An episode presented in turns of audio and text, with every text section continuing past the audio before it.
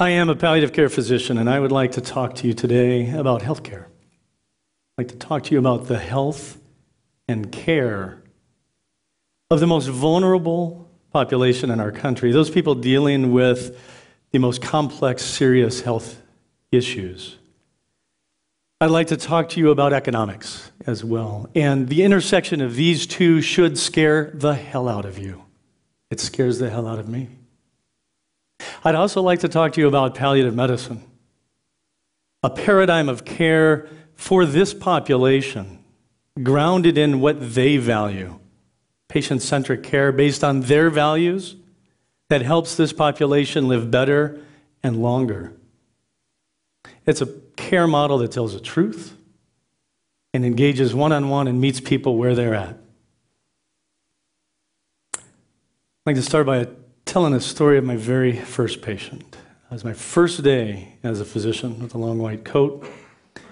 And I stumbled into the hospital, and right away there was a gentleman, Harold, 68 years old, came to the emergency department. He had had headaches for about six weeks. It got worse and worse and worse and worse and worse. The evaluation revealed he had cancer that had spread to his brain. The attending physician directed me to go share with Harold and his family the diagnosis, the prognosis, and options of care. Being five hours into my new career, I did the only thing I knew how.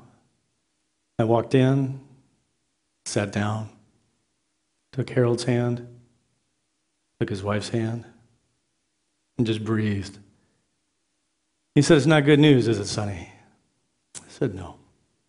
And so we talked and we listened, and we shared.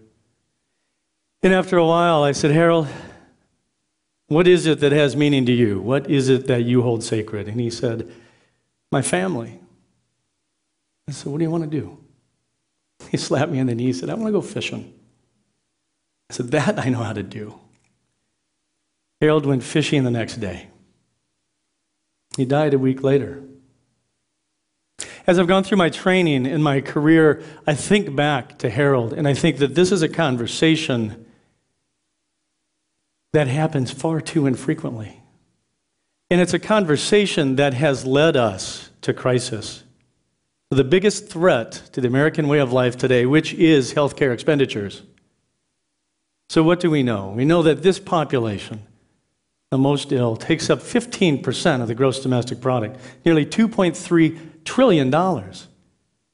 So, the sickest 15% take up 15% of the GDP. If we extrapolate this out over the next two decades, with the growth of baby boomers, at this rate, it is 60% of the GDP.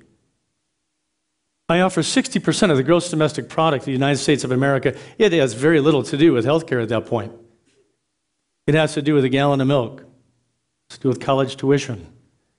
It has to do with everything that we value and everything that we know presently. It has at stake the free market economy and capitalism of the United States of America. Let's forget all the statistics for a minute. Let's forget the numbers. Let's talk about the value we get for all these dollars we spend.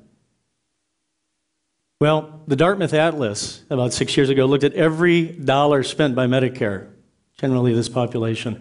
We found that those patients who have the highest per capita expenditures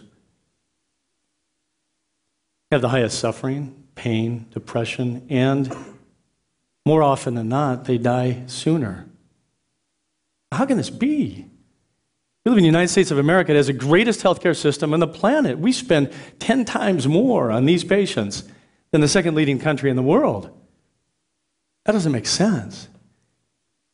But what we know is out of the top 50 countries on the planet with organized healthcare systems, we rank 37th former Eastern Bloc countries and sub Saharan African countries rank higher than us as far as quality and value. Something I experience every day in my practice, and I'm sure something many of you on your own journeys have experienced. More is not more. Those individuals who had more tests, more bells, more whistles, more chemotherapy, more surgery, more whatever, the more that we do to someone, it decreases the quality of their life. And it shortens it most often. So, what are we going to do about this? What are we doing about this? And why is this so? You know, the grim reality, ladies and gentlemen, is that we, the healthcare industry, long white coat physicians, are stealing from you.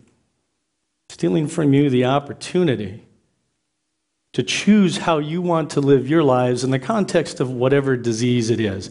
We focus on disease and pathology and surgery and pharmacology. We miss the human being. How can we treat this without understanding this? We do things to this. We need to do things for this. The triple aim of healthcare one, improve patient experience, two, improve the population health, three, decrease per capita expenditure across a continuum.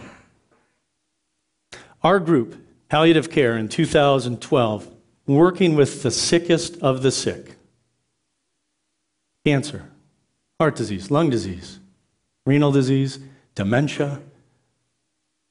How did we improve patient experience? I want to be at home, doc. Okay, we bring the care to you. Quality of life enhanced.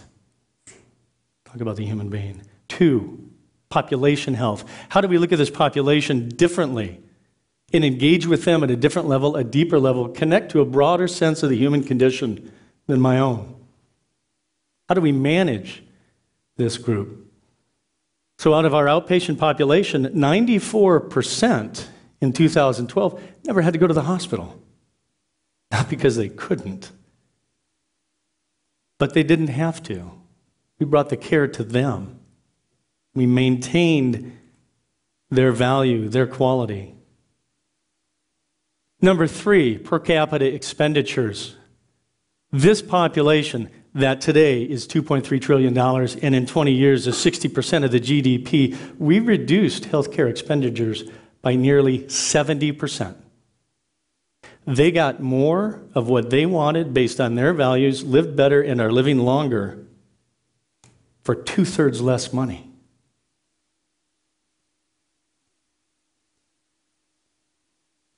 While Harold's time was limited, palliative cares is not.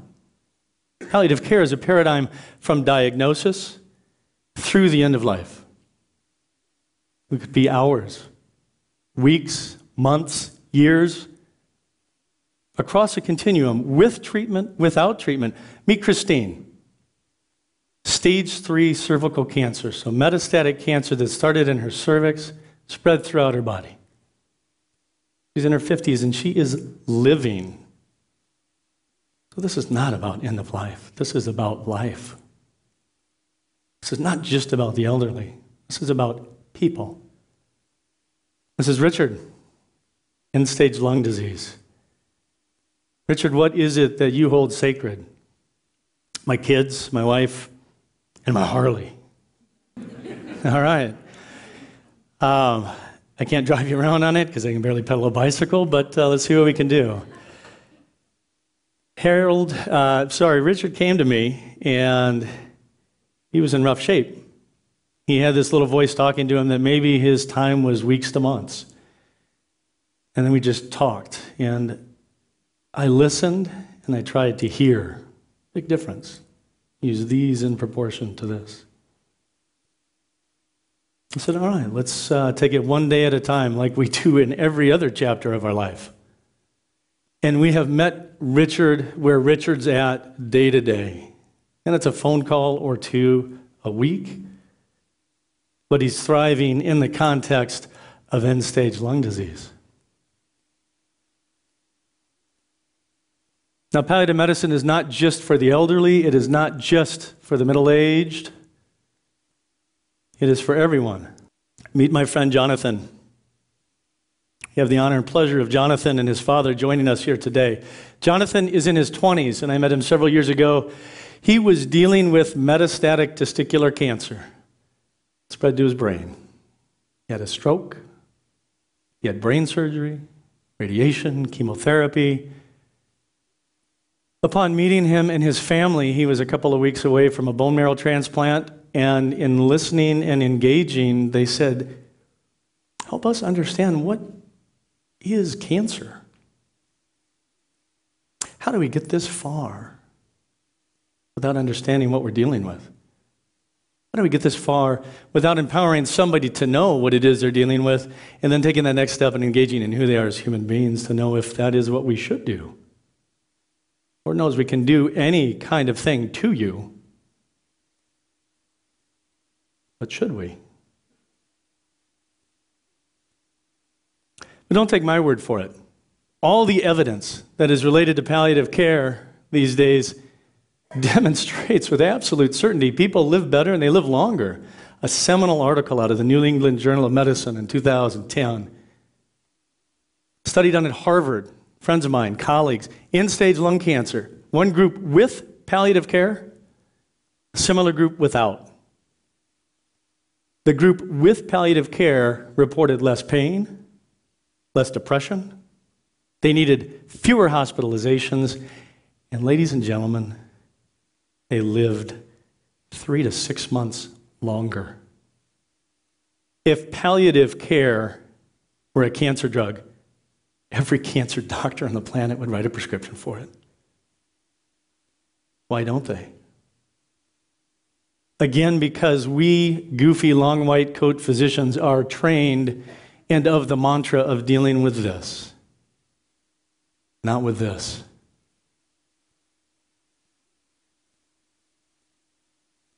This is a space that we will all come to at some point. But this conversation today is not about dying, it is about living. Living based on our values, what we find sacred, and how we want to write the chapters of our lives, whether it's the last or the last five. What we know, what we have proven, is that this conversation needs to happen today.